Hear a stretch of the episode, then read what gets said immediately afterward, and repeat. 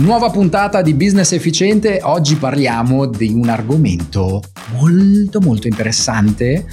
e a volte molto evitato, che è la delega, cioè ti parlerò delle tre A da evitare quando devi delegare. Business Efficiente è il podcast per imprenditori e professionisti stanchi di rincorrere clienti, impegni, appuntamenti che sono invece determinati a organizzare la propria attività per ottenere più risultati con meno sforzi. Qui scoprirai solo strategie verificate di marketing e vendita e le migliori tecnologie disponibili oggi sul mercato. Business Efficiente per te significa più controllo, più tempo libero, meno stress. Così tu puoi concentrarti principalmente su ciò che ami fare davvero tutti gli imprenditori ad ascolto scrivano qui sotto se non sono mai caduti almeno in una di queste A. almeno in una di questi errori, perché quando si tratta di delegare, tutti noi ci confrontiamo con queste tre A un pochino in sequenza e lascia che te le illustri. La prima A è l'astenersi. Non so se ti è mai capitato, ma io mi ricordo che nella mia esperienza da dipendente, cioè da dall'altra parte, da persona che riceveva la delega, io ero super volenteroso, non vedevo l'ora di poter portare a termine un compito dalla A alla Z, cioè di poter avere effettivamente un input, qualcosa che mi veniva delegato, ma che mi venisse delegato in toto. E nella maggior parte dei casi l'imprenditore, chi mi avrebbe dovuto delegare, si asteneva dal delegarmi, quindi a volte mi lasciava lì sospeso, a volte delegava a metà, quindi l'astenersi cosa significa? Beh, se hai dei collaboratori, se hai assunto delle persone, se sei con qualcuno, se sei circondato da persone, ok? Non parliamo ancora di sistemi che dovrebbero esistere, ma se hai dei collaboratori che ti possono aiutare, che stai pagando, una delle cose peggiori che tu possa fare è astenerti dal delegare loro parte del lavoro che stai facendo tu. Vedi, ogni imprenditore, a me piace vedere un po' questa vederla in quest'ottica. La tua giornata è fatta di, da diverse attività. Se tu dovessi prendere carta e penna adesso e scrivere su un foglio di carta tutte le attività che tu svolgi nella tua giornata media, magari pensando un po' alla settimana tipo o al mese tipo lavorativo, inizieresti a scrivere un elenco di rispondere alle mail, rispondere al telefono, rispondere ai WhatsApp, preparare i preventivi, controllare il magazzino, preparare no, il, la presentazione, la riunione, il meeting, il video in diretta, il webinar, la riunione dal vivo, l'intervento all'evento. Insomma, tutte queste cose sono diverse attività che tu, imprenditore, svolgi giusto nella tua settimana tipo, mese tipo lavorativo. Ora, sei d'accordo con me che queste attività hanno alcune un valore più alto per la tua attività, per l'impatto che hanno nel tuo business e altre un valore più basso? Cioè, alcune, se volessimo catalogarle, alcune sono attività da 10, altre sono attività da 100 e altre sono da 1000. Ecco, le attività da 1000 sono quelle magari che davvero solo tu puoi fare in questo momento o che sono difficilmente delegabili e sono solitamente quelle che spostano l'ago della bilancia, sono quelle che ti fanno aumentare il il, il, cassetto, ti fanno aumentare la cassa, ti fanno girare un po' di cash flow, ti fanno aumentare il fatturato. Quelle attività sono le attività sulle quali davvero dovresti focalizzarti. Ma se fai un bilancio settimanale di dove tu metti il focus, sono certo che ci sono tantissime attività da 100 e moltissime da 10 che potrebbero essere facilmente delegate anche prendendo uno per sta rada e dicendolo vieni qua, vieni qua, ho bisogno di delegare questa roba qua, falla tu. E invece a volte cadiamo nella trappola del faccio io, come me non le fa nessuno, faccio io tutto io, sono più bravo e non voglio puntare il dito, sono il primo ad aver fatto questo errore quando poi sono passato dall'altra parte perché credevo di essere il numero uno a poter fare certe cose, finché non ho effettivamente non mi sono seduto a una persona intelligente, quello è stato proprio il momento di svolta per me nel capire questo. Mi sono seduto a fianco a uno dei miei migliori amici che chiamo cavallo, nel gergo tecnico ci chiamiamo cavalli così, ma mi sono seduto vicino a lui e gli ho spiegato una cosa che io ci avevo messo anni ad imparare, ci avevo messo circa 5 anni per padroneggiare questo strumento e fare le cose in un determinato modo. Seduto a fianco gli ho spiegato come fare determinate cose e lui in 10 minuti ha iniziato a fare, ovviamente con i suoi limiti, ma ha iniziato a fare le cose in modo corretto, anzi ha iniziato a darmi idee perché questo non facciamo così e a propormi delle soluzioni a cui io pensavo nessuno ci può arrivare perché io sono l'unico a poter fare queste cose e ho guardato e ho detto caspita ma come fai in dieci minuti ad averlo capito? E lì ho capito due cose, ho capito che ah, sono bravo una volta capite certe cose a trasferirle e, e poi ho capito che non sono indispensabile, ho capito che tutto è apprendibile, imparabile semplicemente. E il tuo lavoro come imprenditore non è quello di essere il più intelligente nella stanza, il tuo lavoro come imprenditore è circondarti di persone più intelligenti di te. Sai quel detto, se sei la persona più intelligente nella stanza cambia stanza perché, perché se no non cresci. E prova a pensare in tutti gli ambiti, prova a pensare a Steve Jobs che ha creato praticamente il futuro, caspita, in, in un, in gran parte, no? Il gran parte del futuro per come lo conosciamo e viviamo è stato creato e, e plasmato da un uomo che ha avuto questa visione per questi dispositivi. Ma lui non sapeva mica costruirli, non, non sapeva come creare il telefono senza tasti, tecnicamente parlando. Non lo sapeva però ha assunto le persone giuste, ha coinvolto le persone giuste, le ha bastonate e spinte nella vi- visione che aveva finché non l'hanno fatto. Questo è il lavoro di un imprenditore, anche se la tua visione non è quella di cambiare il mondo, però nella tua visione devi circondarti delle persone che ti aiutino a fare questo. Quindi non astenerti dal delegare, ma cerca di capire subito come puoi delegare il più possibile quelle attività da 10 o da 100. Seconda A, abdicare. Ok, un altro errore, un'altra delle trappole della delega è quella di delegare magari, quindi non ti astieni, hai superato la prima A, deleghi effettivamente, magari deleghi completamente perché uno dei problemi anche nell'astenersi è di non dare tutte le specifiche, ok? Quindi nella prima A astenersi eh, ci c'è anche tutto il ragionamento di chi delega ma delega a metà, delega senza dare esattamente il comando o l'elenco di cosa va fatto. E su questo un invito e soprattutto un suggerimento è quello di farti ripetere dalla persona una volta che hai delegato cosa andrà a fare. Un po' una verifica all'americana la chiamano, cioè una volta che ti ho detto fai questo, questo, questo, mi ripeti per cortesia, ma non perché la consideri scema e glielo dici magari, guarda, non, non, non, voglio mancarti di rispetto, voglio solo assicurarmi che tu abbia compreso che io mi sia espresso correttamente. A volte per la velocità ti dico le cose veloci, voglio assicurarmi che tu abbia compreso. Mi ripeti cosa andrai a fare e te lo ripete e ti assicuri che abbia capito. Questo fa parte della prima A, non astenerti, ok? La seconda A è quella di abdicare, cioè una volta che hai delegato correttamente il compito o le task o le cose da fare, uno dei problemi più grandi è che poi eh, chi dovrebbe verificare o controllare che quella cosa è stata fatta sparisce.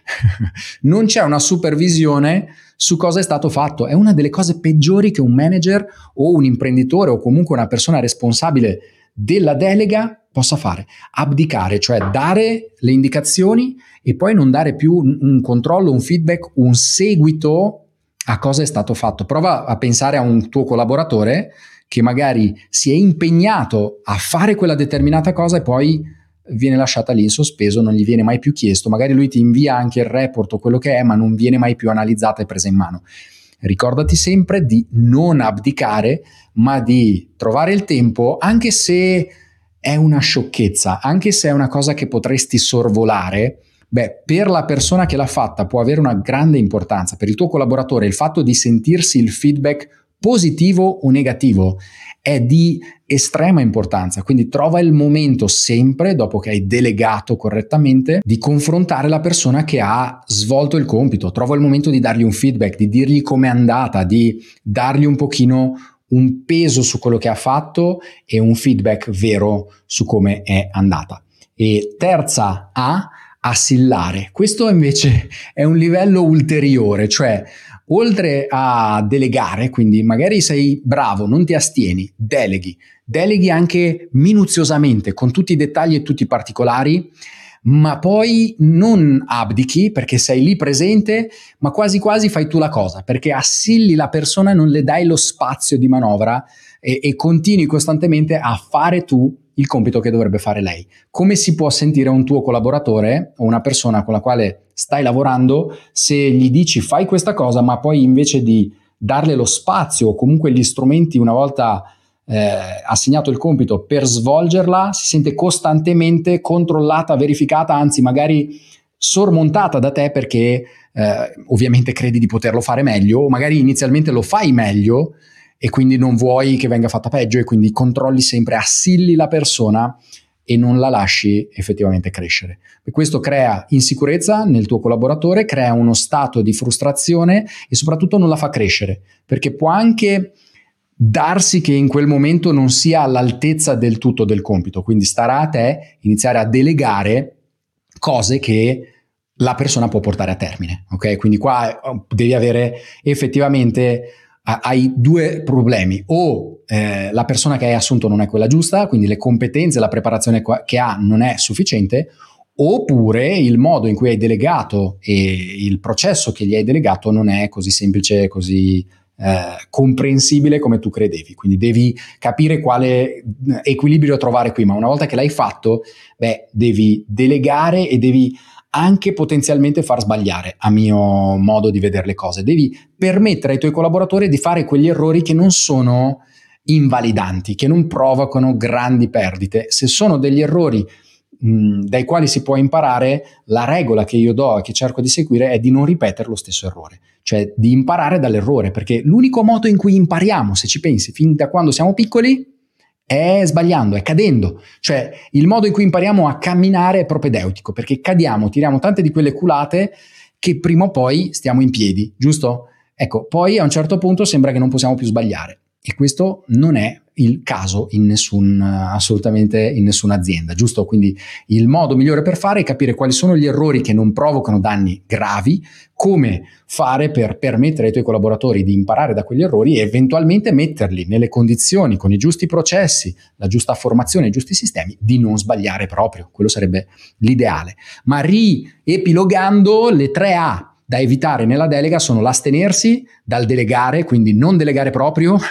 oppure delegare in parte, oppure delegare male o senza precisione, senza assicurarsi che dall'altra parte sia arrivato il messaggio. Seconda A da evitare è abdicare, cioè delegare ma poi non chiedere, confrontare, non dare un feedback, non dare un seguito a cosa è stato fatto.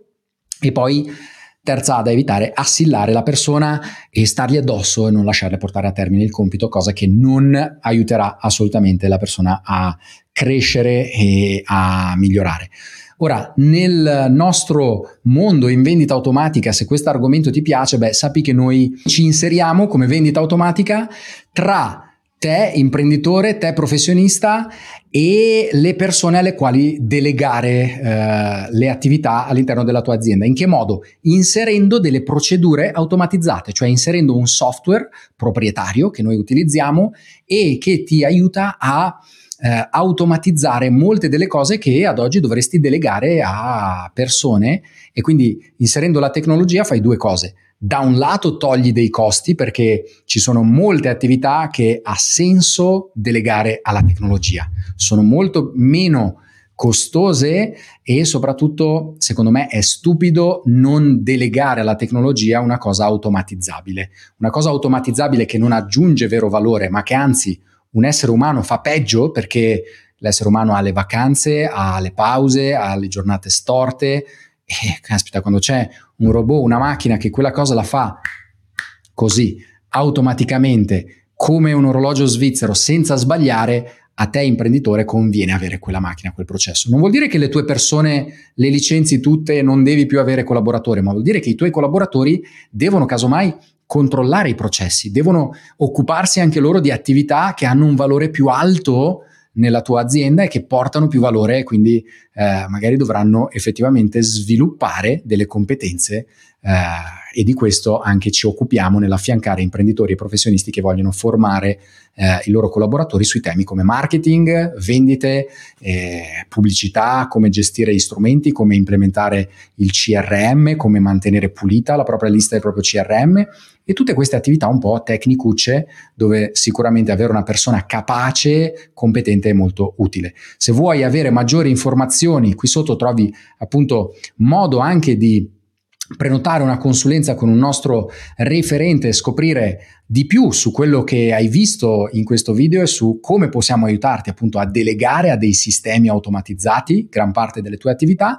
e io spero anche di incontrarti se sei un imprenditore al Vendita Automatica Live. Il Vendita Automatica Live è il nostro evento annuale dove andiamo a scoprire, svelare, sviscerare il nostro metodo attrai, vendi, sorprendi. Sono 12 passi che effettivamente ti aiutano a capire come impostare un sistema di acquisizione clienti e di vendita automatizzato. È una cosa che ogni azienda dovrebbe avere per ottenere più risultati, più contatti, più clienti con meno sforzo, meno investimento e meno fatica. E noi ci occupiamo di questo, è un po' la ragione che ci spinge a fare tutto quello che facciamo e vogliamo assolutamente aiutare anche te se vuoi effettivamente ottenere più risultati con meno sforzo, se l'automazione è qualcosa che vuoi implementare nella tua attività, avere più tempo per te stesso, per la tua famiglia e magari anche per il tuo business, per crescere e sviluppare eh, tutto ciò che ti sei proposto e quella che è la tua ambizione. Io fino alla prossima puntata